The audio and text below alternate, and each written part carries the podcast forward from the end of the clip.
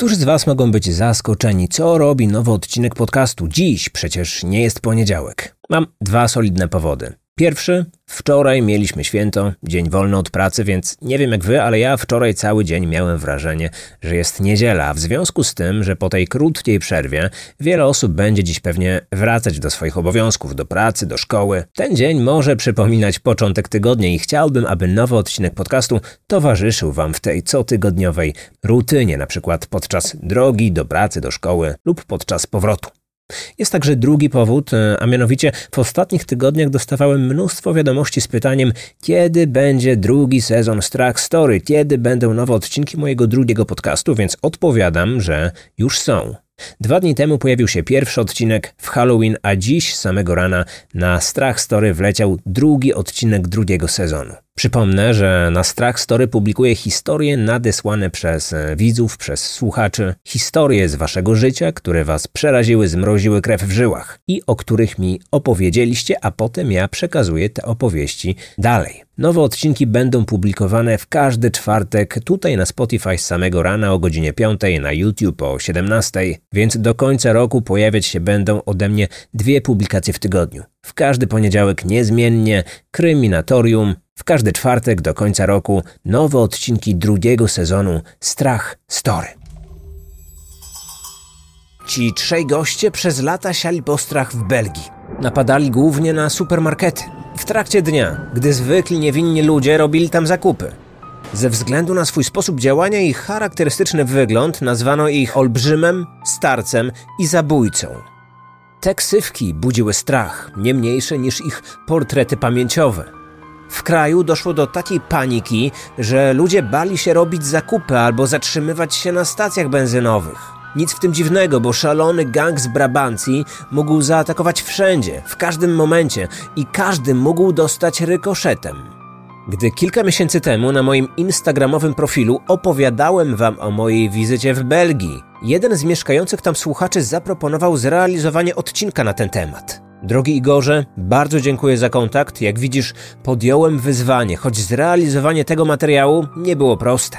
Jednak biorąc pod uwagę, że to śledztwo uważane jest dziś za jedną z największych tajemnic w historii Belgii, tego tematu po prostu nie można było odpuścić. Czy bandyci byli mistrzami intelektu z doskonałym planem? A może mieli niewiarygodne szczęście? Kryminatorium. Otwieramy akta tajemnic. Choć 4 października 1980 roku cała Belgia hucznie obchodziła 150. rocznicę ogłoszenia przez ten kraj niepodległości, w mające niebawem nadejść lata 80. Belgowie wchodzili jako naród wciąż mocno podzielony. Ludzie mówili różnymi językami, a jako jeden naród nie byli tak mocno zjednoczeni jak chociażby ich ówcześni sąsiedzi z Niemiec czy Francji. Znacznie większą wagę przywiązywali do regionów, które zamieszkiwali, niż do poczucia belgijskiej tożsamości narodowej, o ile takowa w ogóle istniała. Nie tylko zwykli obywatele byli podzieleni. Wyraźny podział panował także nie tylko w krajowej administracji czy w urzędach, ale przede wszystkim w belgijskich organach ścigania. Wiele agencji zamiast pomagać sobie wzajemnie w schwytaniu groźnych przestępców, uparcie ze sobą konkurowało. Dodatkowo nie było w tym kraju nikogo, kto wzorem chociażby amerykańskiego FBI nadzorowałby najpoważniejsze ogólnokrajowe śledztwa czy operacje. Mieliśmy u nas wiele departamentów policji, które podlegały bezpośrednio ministrowi obrony, ale wszystkie one działały bardzo autonomicznie. Zajmowały się praktycznie wyłącznie sprawami regionalnymi, a gdy dochodziło w naszym kraju do poważnych przestępstw o większym zasięgu, do akcji wkraczała wtedy żandarmeria, czyli policja zmilitaryzowana. Policja federalna powstała w Belgii dopiero na początku XXI wieku. Jednak taki system, całkowicie oparty na znacznie mniejszych siłach regionalnych, sprawdzał się tylko w teorii. W praktyce często oznaczał po prostu jeden wielki chaos. Brakowało komunikacji i współpracy pomiędzy poszczególnymi departamentami policji, rozdzielonymi nie tylko wąskimi granicami ich własnej jurysdykcji, ale także różnymi językami. a chęć wzajemnej rywalizacji za wszelką cenę sprawiała, że niektórzy przełożeni posuwali się nawet do fałszowania policyjnych statystyk. Głównie po to, aby wykazać się przed ministrem, dla którego bardziej liczyły się ładnie wyglądające tabelki niż bezpieczeństwo zwykłych obywateli. Środowisko belgijskich organów ścigania, choć nieustannie pudrowane przez prorządowe media, tak naprawdę gniło od środka.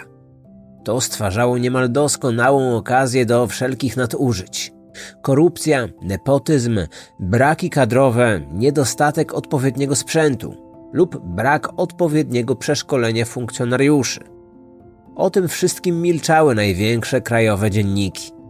Zwykli Belgowie nie do końca zdawali sobie sprawę z tego faktu, ale belgijscy przestępcy już tak. I było im to jak najbardziej na rękę. Policji bali się już coraz mniej i stawali się przez to coraz bardziej zuchwali. Podobno wśród belgijskich kryminalistów można było nawet usłyszeć wówczas taki żart. Chcesz iść do więzienia? To bądź niewinny. Ile w tym dowcipie prawdy? Tego nie wie dzisiaj nikt. Co nie zmienia faktu, że w lata 80. ubiegłego wieku Belgia wchodziła jako kraj mm, dość przyjazny bandytom, a na pewno nie wrogi. Ta przysłowiowa beczka prochu musiała kiedyś eksplodować. Do podpalenia lądu potrzebna była jedynie niewielka iskra.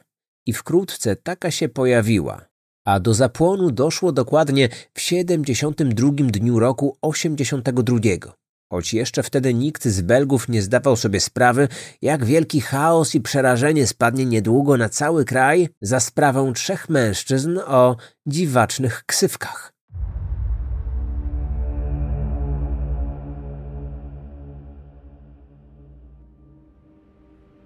Wszystko zaczęło się od włamania do niewielkiego sklepu z bronią w walońskim miasteczku Dinan w południowej Belgii.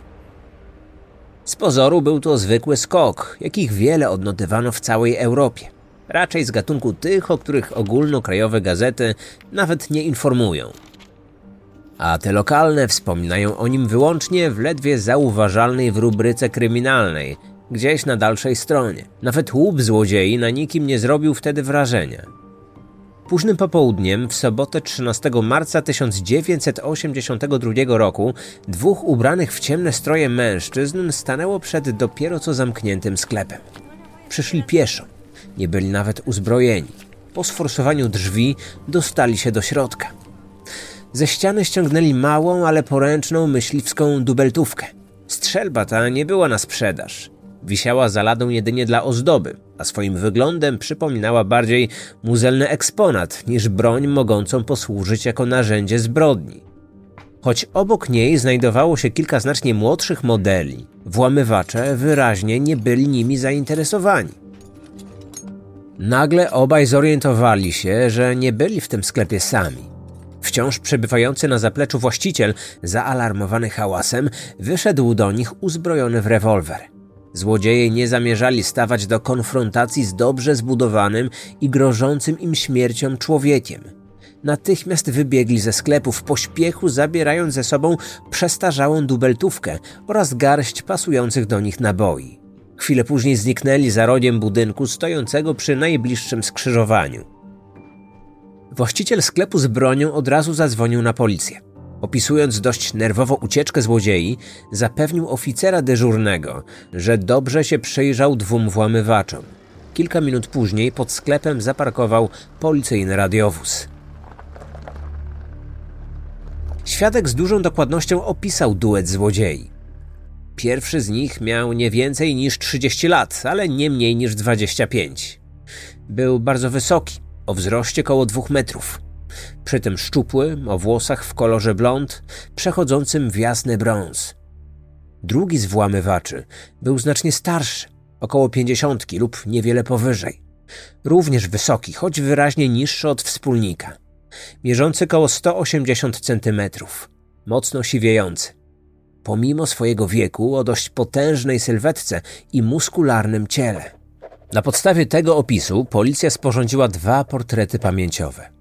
W trakcie ich wykonywania poszkodowany właściciel zasugerował, że ten wyższy włamywacz mógł być mózgiem napadu, ponieważ ten starszy zaczął uciekać dopiero wtedy, gdy ten młodszy, tuż po wybiegnięciu ze sklepu na ulicę, swoim nerwowym gestem wydał mu takie polecenie. Wartość skradzionej strzelby była bardziej sentymentalna niż materialna. Znacznie droższy okazał się za to zniszczony przez złodziei zamek do drzwi. Policja wszczęła swoje śledztwo. Przesłuchano ludzi mieszkających w sąsiedztwie. Tradycyjnie nikt niczego nie widział i nic nie słyszał. Nikt też nie rozpoznał twarzy z portretów pamięciowych.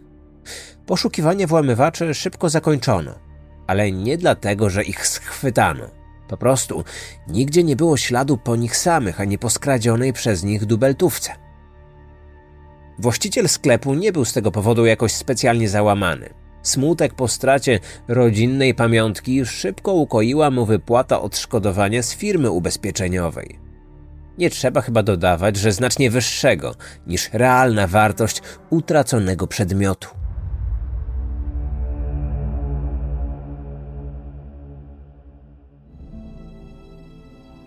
Niecałe dwa miesiące później, w pochmurny poniedziałek, wieczór 10 maja 1982 roku, nastąpił drugi rozdział tej historii. Młody mężczyzna zaparkował swój samochód marki Austin Allegro na jednej z ulic w południowej części Brukseli. Czekając na przybycie w umówione miejsce swojego kolegi, opuścił szybę i odpalił papierosa. Nie zdążył spalić go nawet do połowy, gdy zaczepiło go dwóch całkowicie obcych mu mężczyzn. Obaj mówili z wyraźnym francuskim akcentem i to było wszystko, co ich ze sobą łączyło. Jeden z nich był bardzo wysoki i chudy. Spod naciągniętej na oczy czapki wystawały mu rzadkie ciemne włosy. Nie wiadomo, czy były prawdziwe. Równie dobrze mogła to być peruka. Pod nosem przyklejone miał sztuczne wąsy. Drugi był nieco niższy, o włosach kręconych, mocno osiwiejących. Także nosił wąsy, ale w przeciwieństwie do swojego kolegi, prawdziwe. Nieznajomi pochylili się do opuszczonego po stronie kierowcy okna. Bez słowa wycelowali broń w kierowcę. Ten wyższy, rewolwer z długą lufą, ten niższy, starą myśliwską dubeltówkę. Napastnicy kazali mu wysiąść z auta. Zagrozili, że jeśli tego nie zrobi, zabiją go na miejscu. Posłuchał. Nie zamierzał dyskutować z uzbrojonymi zbirami, dlatego posłusznie wykonał ich polecenie. Chwilę później dwóch napastników odjechało z piskiem opon skradzionym przez nich samochodem. Po przejechaniu zaledwie kilku kilometrów dotarło do nich, że wybierając sobie nowy środek transportu, szalenie się pomylili. Choć auto wyglądało na sportowe, a więc takie, jakiego potrzebowali, w rzeczywistości było gruchotem, którego silnik ledwie rzęził. Jakby tego było mało, jego bak był niemal zupełnie pusty. Gdy bandyci zrozumieli swój błąd, postanowili zamienić skradzionego gruchota na coś porządniejszego. Jadąc praktycznie na oparach paliwa, ledwo dojechali do zamkniętego już salonu Volkswagena w mieście Lembeck, położonym około 20 km na południowy wschód od stolicy Belgii. Uzbrojeni w broń palną postanowili się do niego włamać, wybijając szybę wystawową. Zanim nasze radiowozy zjawiły się na miejscu, dwóch złodziei odjechało stamtąd nowiutkim Volkswagenem Santaną.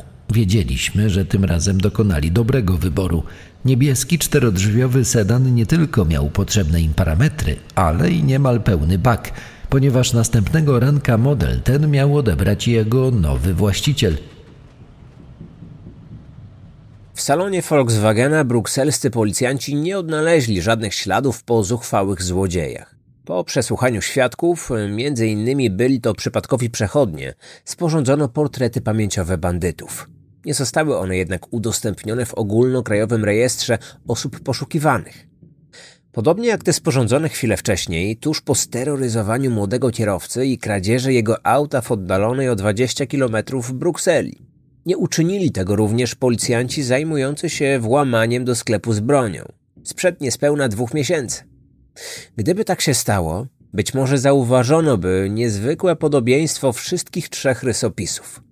Zamiast tego trzy różne departamenty policji traktowały te trzy sprawy jako niepowiązane ze sobą przestępstwa. I wszystkie trzy śledztwa szybko umorzono z powodu niewykrycia sprawców. Nikt nie wiedział, że tych wszystkich napadów dokonał ten sam duet zuchwałych bandytów. Nikt też nie zdawał sobie jeszcze sprawy, że nie byli to zwykli złodzieje i że najgorsze miało dopiero nadejść.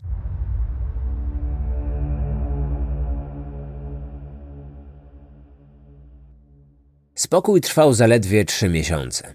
Po tym czasie nieuchwytni złodzieje znów dali o sobie znać. Tym razem pojawili się poza granicami Belgii.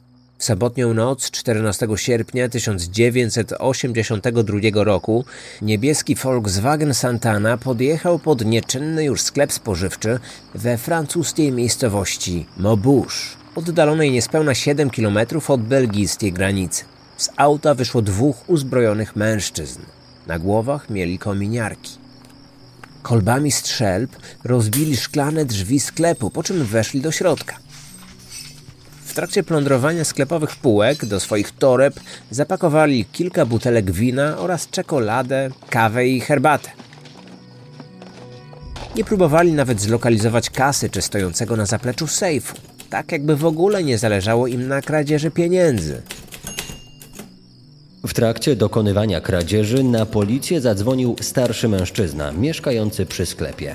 Tuż po tym, jak obudził go odgłos tłuczonego szkła, przez otwarte okno zauważył przebywających w sklepie złodziei. Gdy po chwili na miejscu napadu zjawili się trzej francuscy policjanci, bandyci właśnie ładowali łupy do bagażnika swojego samochodu. Wtedy pomiędzy stróżami prawa a złodziejami wywiązała się strzelanina. Zamaskowanym mężczyznom udało się jednak wsiąść do swojego auta i odjechać w kierunku granicy z Belgią. Pozostawili po sobie jednego rannego funkcjonariusza, którego stan lekarze określili później jako ciężki, ale nie zagrażający życiu.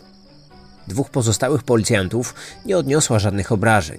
Francuscy śledczy na podstawie zeznań świadków ustalili, że niebieski Volkswagen Santana miał belgijskie numery rejestracyjne i że został skradziony trzy miesiące wcześniej w belgijskim Lembeck. Wszystkie zebrane informacje zostały natychmiast wysłane do Brukseli. Razem z tą, że jeden z przestępców był bardzo wysoki, o wzroście koło dwóch metrów. Tamtejsza policja, nie bardzo wiedząc, który departament powinien się tym zająć, przekazała śledztwo belgijskiej żandarmerii. A ta, w przeciwieństwie do zwykłej policji, od samego początku potraktowała całą sprawę bardzo poważnie – Coś im tu jednak nie pasowało. Uzbrojeni bandyci najpierw kradną z salonu zupełnie nowe auto. Później czekają trzy miesiące, aby przekroczyć granicę kraju i napaść na niewielki sklep, aby ukraść tylko alkohol i kilka artykułów spożywczych? Do tego w trakcie ucieczki wdają się w strzelaninę z francuską policją, podczas której ciężko ranią jednego z nich. Później uciekają z powrotem do Belgii, choć w tym kraju ich samochód w każdej chwili może zostać zidentyfikowany jako ten skradziony. Nawiązano kontakt ze wszystkimi departamentami belgijskiej policji. Wysłano zapytania, czy gdziekolwiek w kraju poszukiwany jest duet złodziei, z których jeden mierzy koło dwóch metrów wzrostu. Jako żandarmeria interesowaliśmy się głównie sprawcami posługującymi się bronią palną, a na miejsce napadu przyjeżdżającymi własnym samochodem. Prowadziliśmy swoje śledztwo, jednocześnie czekając na jakiekolwiek informacje ze strony przedstawicieli poszczególnych departamentów policji. Mijały kolejne tygodnie, jednak pomimo kilku ponagleń z naszej strony nie otrzymaliśmy żadnych odpowiedzi. W tamtym czasie komunikacja pomiędzy nami a policją wydawała się być barierą nie do przejścia. Wzajemne animozje, zbyt skomplikowana biurokracja oraz otwarta rywalizacja pomiędzy poszczególnymi wydziałami. To wszystko skutecznie utrudniało prowadzone śledztwo. W końcu sprawa utknęła w martwym punkcie. Sześć tygodni później bandyci ponownie dali o sobie znać. Jednak nie tworzyli już duetu, ale trio. Byli przy tym nie tylko groźniejsi niż do tej pory, ale także znacznie bardziej zdeterminowani.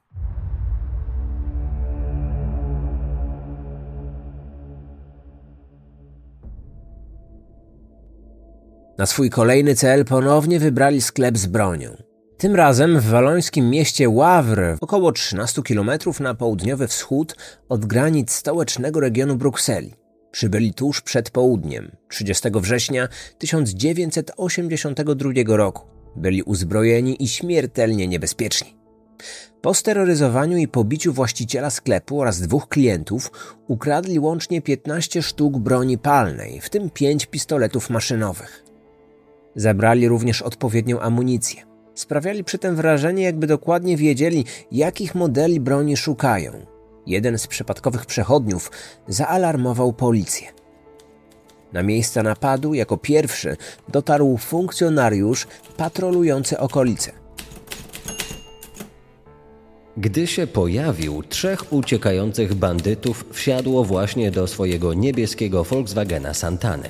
Odważny policjant próbował ich za wszelką cenę zatrzymać, był jednak sam, bez żadnego wsparcia i nie miał najmniejszych szans w starciu z groźnymi przestępcami. Padło w jego kierunku kilka strzałów.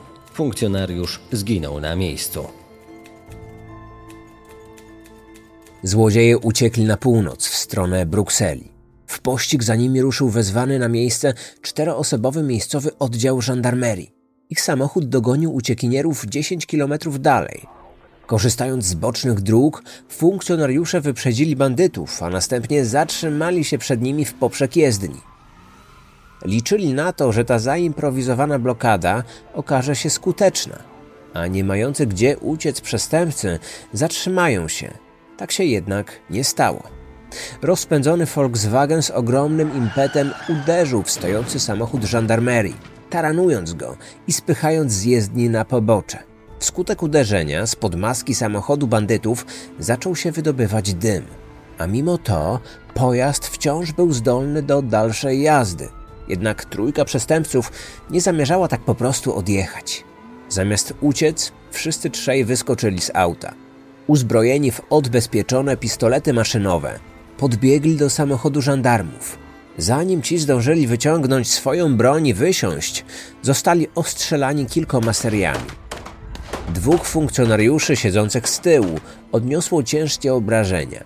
Chwilę później bandyci uciekli swoim uszkodzonym autem.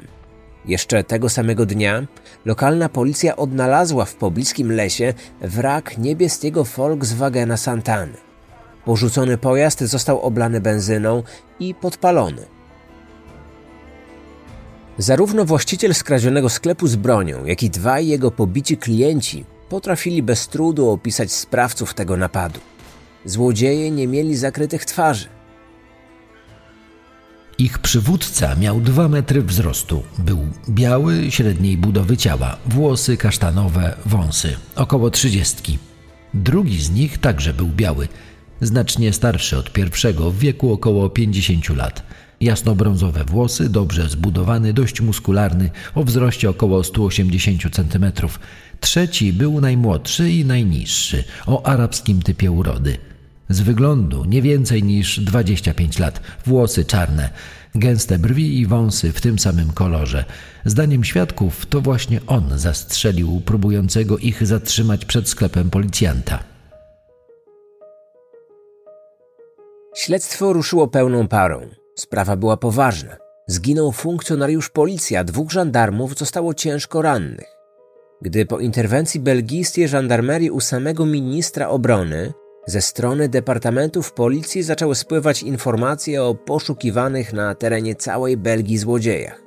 Porównano ze sobą wszystkie dostępne rysopisy sprawców z ostatniego roku. W oczy śledczych od razu rzuciło się wiele podobieństw w wyglądzie sprawców a zwłaszcza charakterystyczny wzrost jednego z nich. Choć czasami różnili się kolorem włosów czy posiadaniem sztucznych lub prawdziwych wąsów, szybko stało się jasne, że poszukiwani przestępcy mieli na swoim koncie co najmniej kilka napadów na terenie Brabancji. Włamanie do sklepu z bronią w marcu, kradzież Ostina Allegro oraz Volkswagena Santany w maju, napad na sklep spożywczy w przygranicznym francuskim miasteczku w sierpniu, w końcu ostatni napad na sklep z bronią, w wyniku którego życie straciła jedna osoba, a dwie inne zostały ciężko ranne. Śledczy nie mieli już wątpliwości, że te wszystkie ataki były dziełem tej samej grupy, najpierw dwuosobowej, później rozszerzonej do trzech członków. O groźnych i uzbrojonych bandytach zaczęły pisać belgijskie gazety. Ich portrety pamięciowe drukowano na pierwszych stronach. W radiu i telewizji podawano rysopisy poszukiwanych. Przy okazji apelowano do zwykłych mieszkańców o zachowanie wszelkiej ostrożności. Nikt nie wiedział, gdzie i kiedy zaatakują ponownie. Ich tożsamość wciąż pozostawała nieznana. Tę niewiedzę reporterzy próbowali wypełnić własnymi określeniami. Wkrótce zaczęto ich nazywać gangiem z Brabancji. W świadomości opinii publicznej zakorzeniły się trzy ksywki. Te, które najlepiej oddawały charakterystykę poszukiwanych bandytów. Przywódca gangu, ze względu na swój wysoki wzrost, został nazwany Olbrzymem. Jego najstarszy, około 50-letni wspólnik starcem. Tego trzeciego, który pojawił się dopiero podczas ostatniego napadu na sklep z bronią, a wyglądem przypominał Araba, nazwano zabójcą, ponieważ według ustaleń śledczych to właśnie on miał na swoim koncie jedyną jak dotąd śmiertelną ofiarę. Jednak już niedługo liczba ta miała znacząco wzrosnąć. W noc przed Wigilią 82 roku nieznani sprawcy włamali się do gospody w mieście Birsel. Podczas tego napadu śmierć poniósł 72-letni nocny stróż, emerytowany taksówkarz. Późniejsza sekcja zwłok wykazała, że przed śmiercią mężczyzna był torturowany. Złodzieje skradli tylko alkohol oraz paczki z kawą i herbatą. Na miejscu nie pozostawili żadnych śladów mogących pomóc śledczym w ustaleniu ich tożsamości. Jednak to, co ukradli, było tak charakterystyczne, że belgijska żandarmeria od razu zaczęła się domyślać, kto stał za tym napadem. Gang z Brabancji. Ten sam, który cztery miesiące wcześniej okradł francuski sklep spożywczy tuż przy granicy z Belgią. Tam łupem złodziei również padł alkohol oraz kawa i herbata.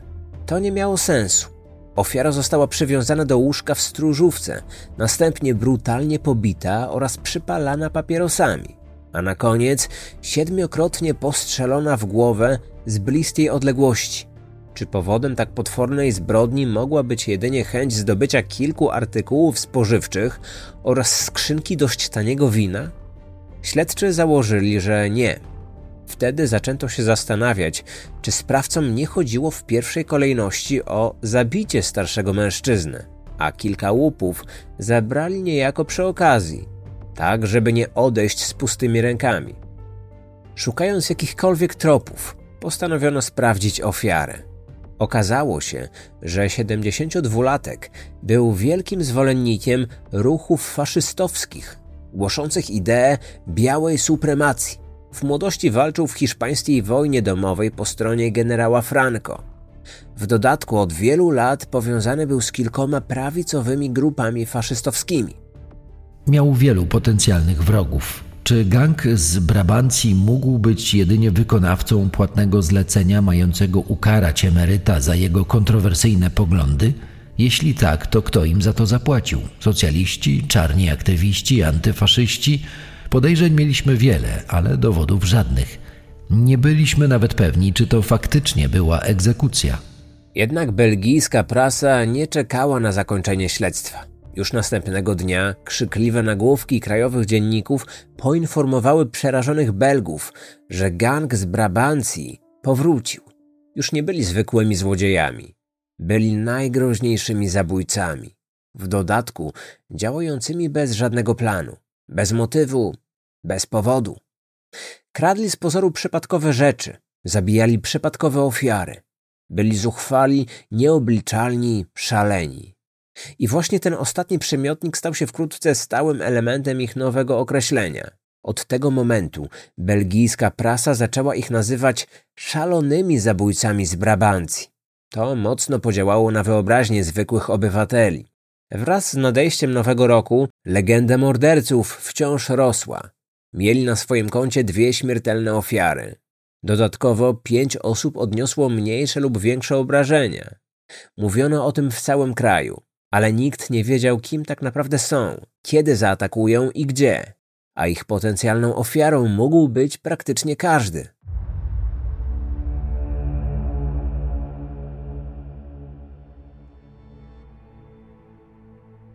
środę 12 stycznia 1983 roku zaniepokojeni mieszkańcy jednej z ulic w mieście Mons, tuż przy granicy z Francją, zawiadomili miejscową policję. Zgłosili obecność podejrzanego samochodu, który od trzech dni zaparkowany był przy chodniku. Na dachu czarnego Mercedesa 220 widoczne były wyraźne ślady po usuniętym znaku taksi. Pojazd ten nigdy wcześniej nie był widoczny w okolicy. Po przyjeździe na miejsce policjanci przystąpili do oględzin auta. Wnętrze było czyste i schludne, a w stacyjce wciąż znajdował się kluczyk. Pod tylnym siedzeniem wciśnięty był brakujący znak, zdemontowany z dachu. Wskazywał on, że taksówka pochodziła z Brukseli. Z pozostawionych w schowku dokumentów wynikało, że jej kierowcą był 58-letni Angelu Konstantin, Grek od kilku lat mieszkający i pracujący w Belgii. Jednak nigdzie nie było po nim śladu. Odnalazł się dopiero wtedy, gdy jeden z funkcjonariuszy otworzył bagażnik Mercedesa 220. W jego wnętrzu ukryte były zwłoki greckiego taksówkarza. Sekcja zwłok wykazała, że człowiek ten nie żył co najmniej od kilku dni. Został zastrzelony z bliskiej odległości. W jego karku widniało kilka dziur po kulach wystrzelonych z broni kaliber 22. Jego ciało nosiło ślady tortur, bardzo podobne do tych, jakie znaleziono na ciele zabitego niecałe trzy tygodnie wcześniej nocnego stróża z gospody.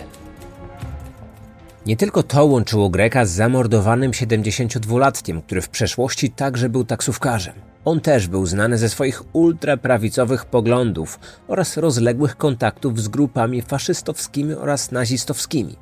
Ale było coś jeszcze, z czym ofiara z gospody nie miała nic wspólnego.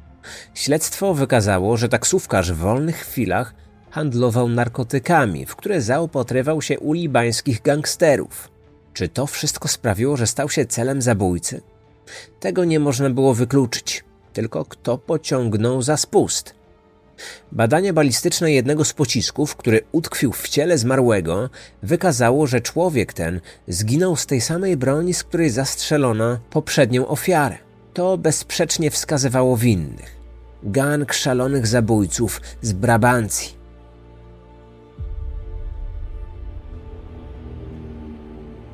W ciągu całego roku 1983 okryci złą sławą przestępcy uderzyli jeszcze 11 razy, zostawiając po sobie coraz większą liczbę zabitych i rannych.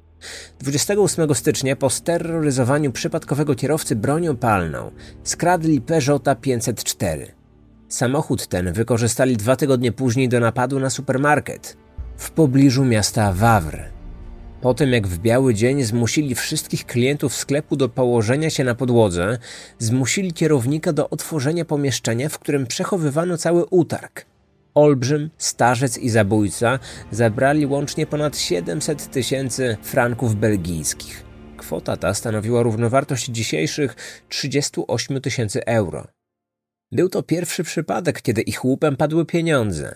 Wtedy powstała teoria, że ich dotychczasowe ataki były jedynie treningiem, a może nawet testem na reakcję policji przed serią tych właściwych napadów, których celem miała być żywa gotówka. Uciekając, złodzieje ostrzelali sklepowe półki z broni automatycznej. Zanim wsiedli do auta, zabójca posłał serię do zaparkowanego tuż przed nimi samochodu marki Audi 100. Siedzący za jego kierownicą mężczyzna szczęśliwie uniknął kuli, instynktownie nurkując pod siedzenie. Świadkowie ze szczegółami opisali później wygląd sprawców. Śledczy nie mieli żadnych wątpliwości, że byli to członkowie poszukiwanego w całym kraju gangu. Kilka dni później ostrzelane Audi zostało skradzione z warsztatu przez nieznanych sprawców. Po pewnym czasie samochód ten odnaleziono w lesie, doszczętnie spalony. Spekulowano, że kradzieży dokonali zabójcy, ponieważ świadkowie widzieli trzech mężczyzn kręcących się przed warsztatem w noc włamania. Ich rysopisy pasowały do wyglądu olbrzyma, starca i zabójcy. Ale dlaczego mieliby to robić? Nigdy tego nie wyjaśniono i do dziś pozostaje to jedną z największych zagadek w tej sprawie.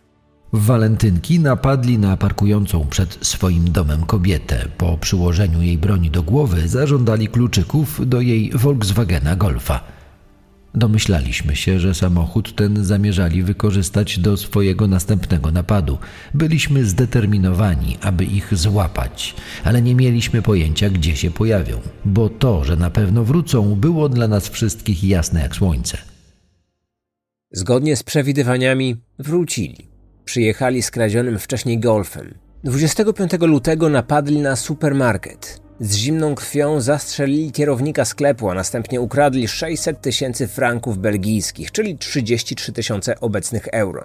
Zanim odjechali, oddali jeszcze kilka serii z broni maszynowej w kierunku leżących na podłodze klientów. Na szczęście żadna z tych osób nie ucierpiała. Gdy na miejsce przyjechała policja, po gangu już dawno nie było śladu.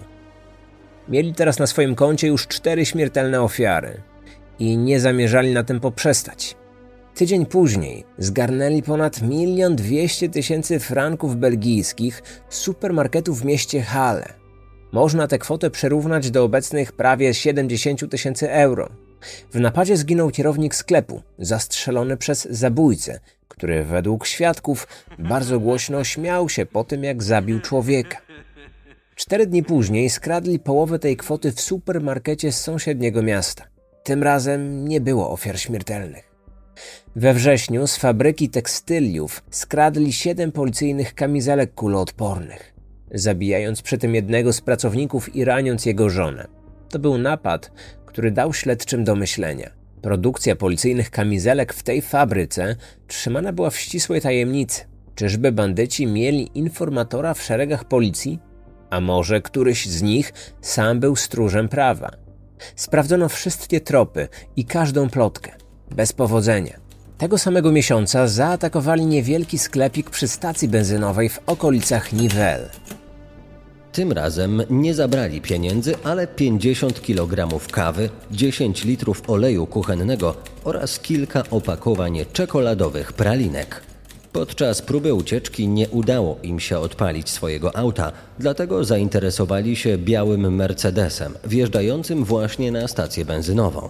Z zimną krwią zastrzelili podróżujące nim małżeństwo. Następnie swoje łupy zapakowali do bagażnika ich nowego pojazdu i odjechali.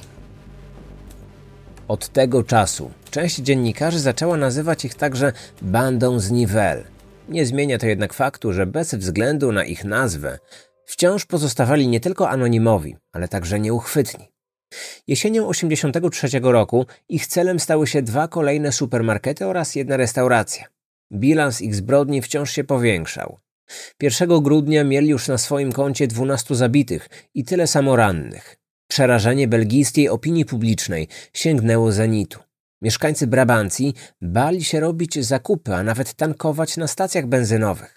Tymczasem mijały następne tygodnie, podczas których nie dochodziło do kolejnych napadów. Śledczy wciąż zakładali, że była to tylko cisza przed burzą i mieli rację. Z tym, że przerwa ta trwała dość długo, bo prawie dwa lata.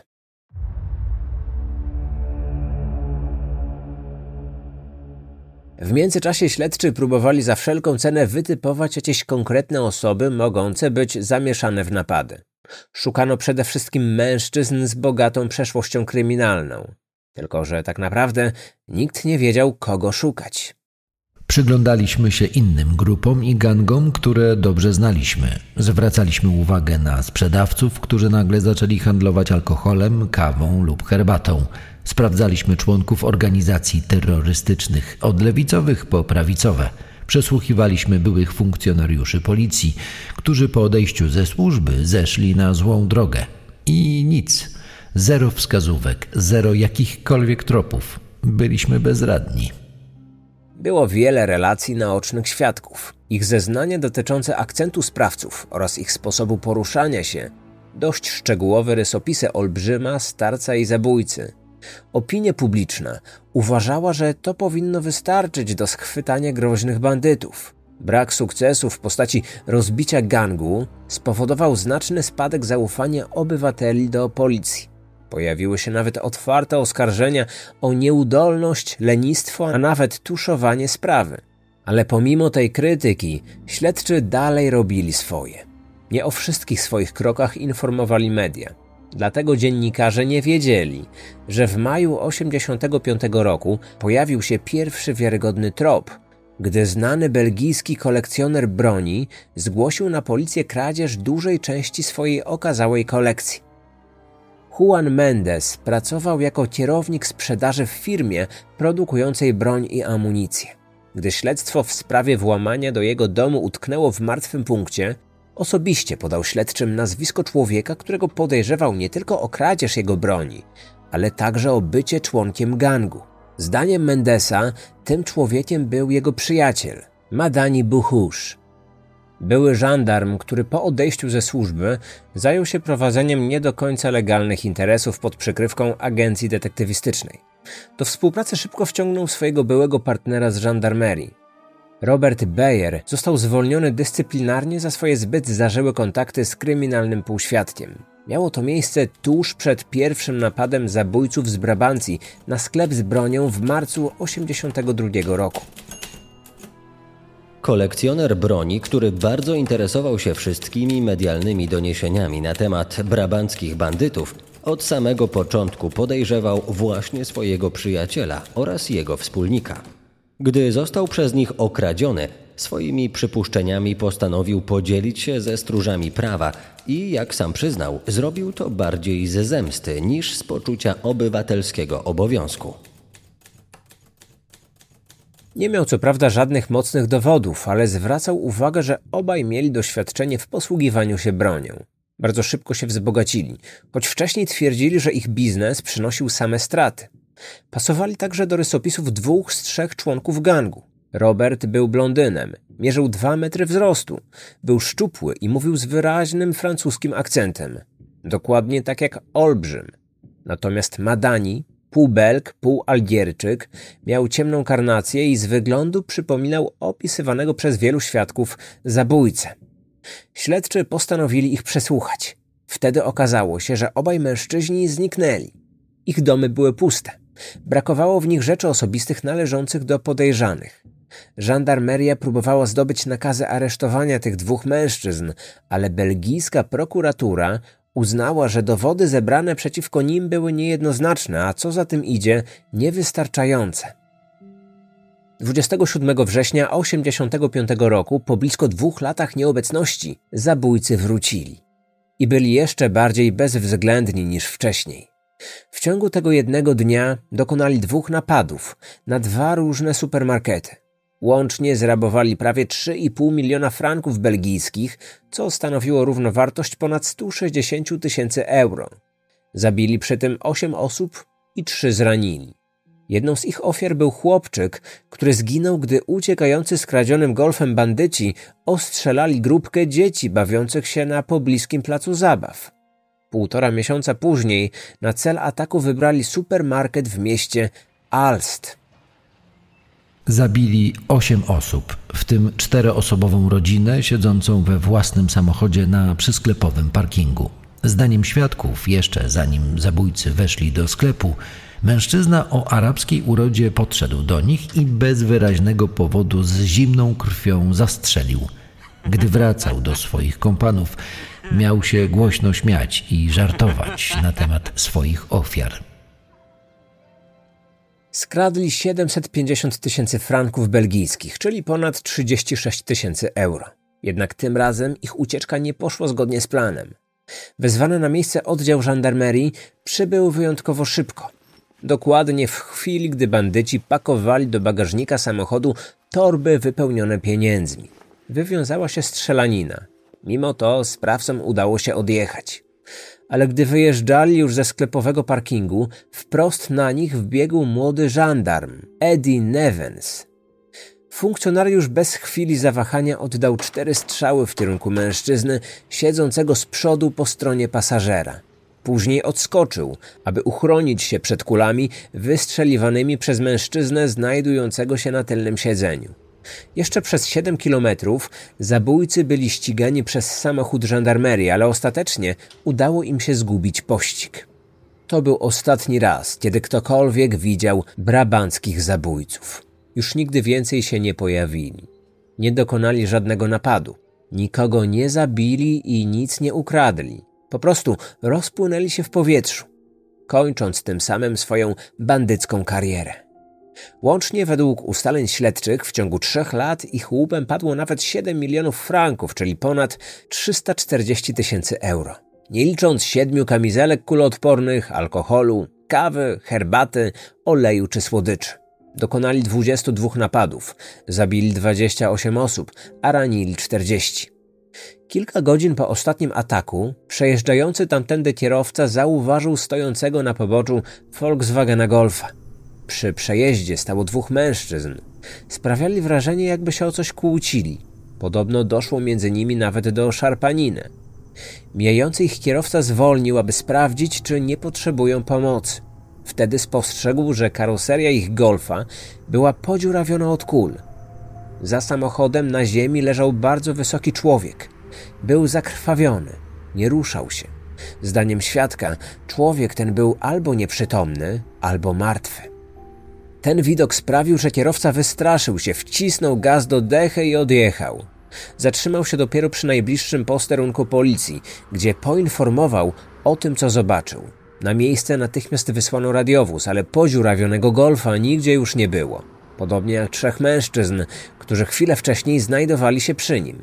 Na poboczu nie trafiono na ślady krwi, sugerujące, że mógł tam leżeć ranny lub martwy człowiek. Gdy świadkowi pokazano portrety pamięciowe szalonych zabójców, bez wątpliwości rozpoznał na nich wszystkich trzech przestępców.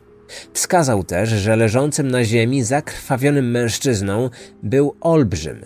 Nad jego ciałem starzec kłócił się z zabójcą. Jednak gdy położono przed nim zdjęcia poszukiwanych byłych żandarmów podejrzewanych o bycie członkami tego gangu, nie rozpoznał ich. Jego zdaniem przy golfie nie było ani Madaniego, ani Roberta. Czy tym zakrwawionym, wysokim mężczyzną mógł być rzeczywiście olbrzym? Śledczy uznali, że było to bardzo prawdopodobne. Zrodziło to teorię mówiącą, że w chwili ich ucieczki żandarm trafił olbrzyma. Jego rany okazały się na tyle poważne, że zmarł on kilka godzin później. Wtedy jego kompanii zatrzymali się gdzieś na poboczu i wyciągnęli martwego towarzysza z samochodu. Być może kłócili się o to, co z nim zrobić. Później odjechali z nim w nieznanym kierunku. Prasa podchwytywała każdą podobną plotkę, którą później ze szczegółami opisywano w gazetach. Obowiązkowo dodając przy tym, że informacje pochodziły z wiarygodnych źródeł. W taki sposób próbowano wytłumaczyć e, również nagłe zakończenie morderczej działalności gangu. Czy prawdą było, że po śmierci swojego domniemanego przywódcy pozostali członkowie grupy przestraszyli się, że ich też może spotkać ten sam los? Czy dlatego postanowili zrezygnować z dalszych napadów, zapadając się jak kamień w wodę? Belgijskim śledczym nigdy nie udało się ustalić, jak było naprawdę. Nigdy nie ustalono też prawdziwej tożsamości sprawców. Nie pomógł w tym nawet znaleziony, porzucony przez jednego z zabójców niedopałek papierosa. Później, gdy możliwe było już badanie DNA, próbowano ustalić, który z mężczyzn pozostawił na filtrze swój materiał biologiczny. Choć uzyskano profil, do dziś nie udało się go dopasować do konkretnej osoby. Do roku 2018 kilka razy wznawialiśmy nasze śledztwo. Przez ten czas przejrzeliśmy tysiące dokumentów, przeprowadziliśmy ponad 1200 testów DNA i przesłuchaliśmy ponad 3000 osób, które naszym zdaniem mogły mieć choćby czysto teoretyczny związek z tą sprawą. Z marnym skutkiem. Zagadka szalonych zabójców z Brabancji wciąż pozostawała nierozwiązana.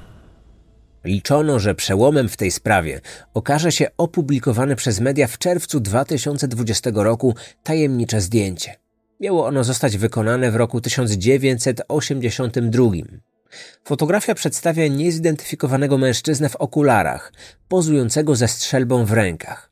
Do zdjęcia dołączono komunikat informujący, że człowiek ten jest poszukiwany w związku ze śledztwem w sprawie brabanckich zabójców. Pomimo wielkich nadziei, policyjne telefony milczały. Nie zgłosiła się ani jedna osoba, która prawidłowo zidentyfikowałaby mężczyznę ze zdjęcia, a przynajmniej takie informacje nie przedostały się do mediów. W ciągu ostatnich lat co najmniej kilka osób twierdziło, że byli członkami brabanckich zabójców. Zwykle przyznawali się na łożu śmierci. Za każdym razem śledczy sprawdzali tych ludzi. Badali ich DNA, pobierali odciski palców. Później zdecydowanie wykluczyli każdego z tych, którzy przysięgali, że to właśnie oni byli w przeszłości olbrzymem, starcem lub zabójcą. Jeśli cokolwiek ma się jeszcze zmienić w tej sprawie, to belgijscy śledczy mają coraz mniej czasu. Wielokrotnie już wydłużane śledztwo w roku 2025 zostanie definitywnie umorzone z powodu przedawnienia. Jeśli do tego czasu nie uda się powiązać szalonych zabójców z konkretnymi nazwiskami, to prawdopodobnie już nigdy nie poznamy ich prawdziwej tożsamości. A tym samym jedna z największych kryminalnych zagadek Belgii już na zawsze pozostanie nierozwiązaną tajemnicą. Źródła wykorzystane do stworzenia materiału. Odcinki podcastu The Brabant Killers, opublikowane przez kanał Unresolved Podcast na Spotify w roku 2017. Strona internetowa Killers Brabant, poświęcona w całości sprawie szalonych zabójców z Brabancji. Forum internetowe Le Tour du Brabant. Artykuł Brabant Killers New Evidence Found, opublikowany na portalu medium.com. Książka Charlesa Morrisa zatytułowana Insane Killers Inc. The Mystery of the Brabant Killers. Wydawnictwa Ryan, wydana w roku 2018.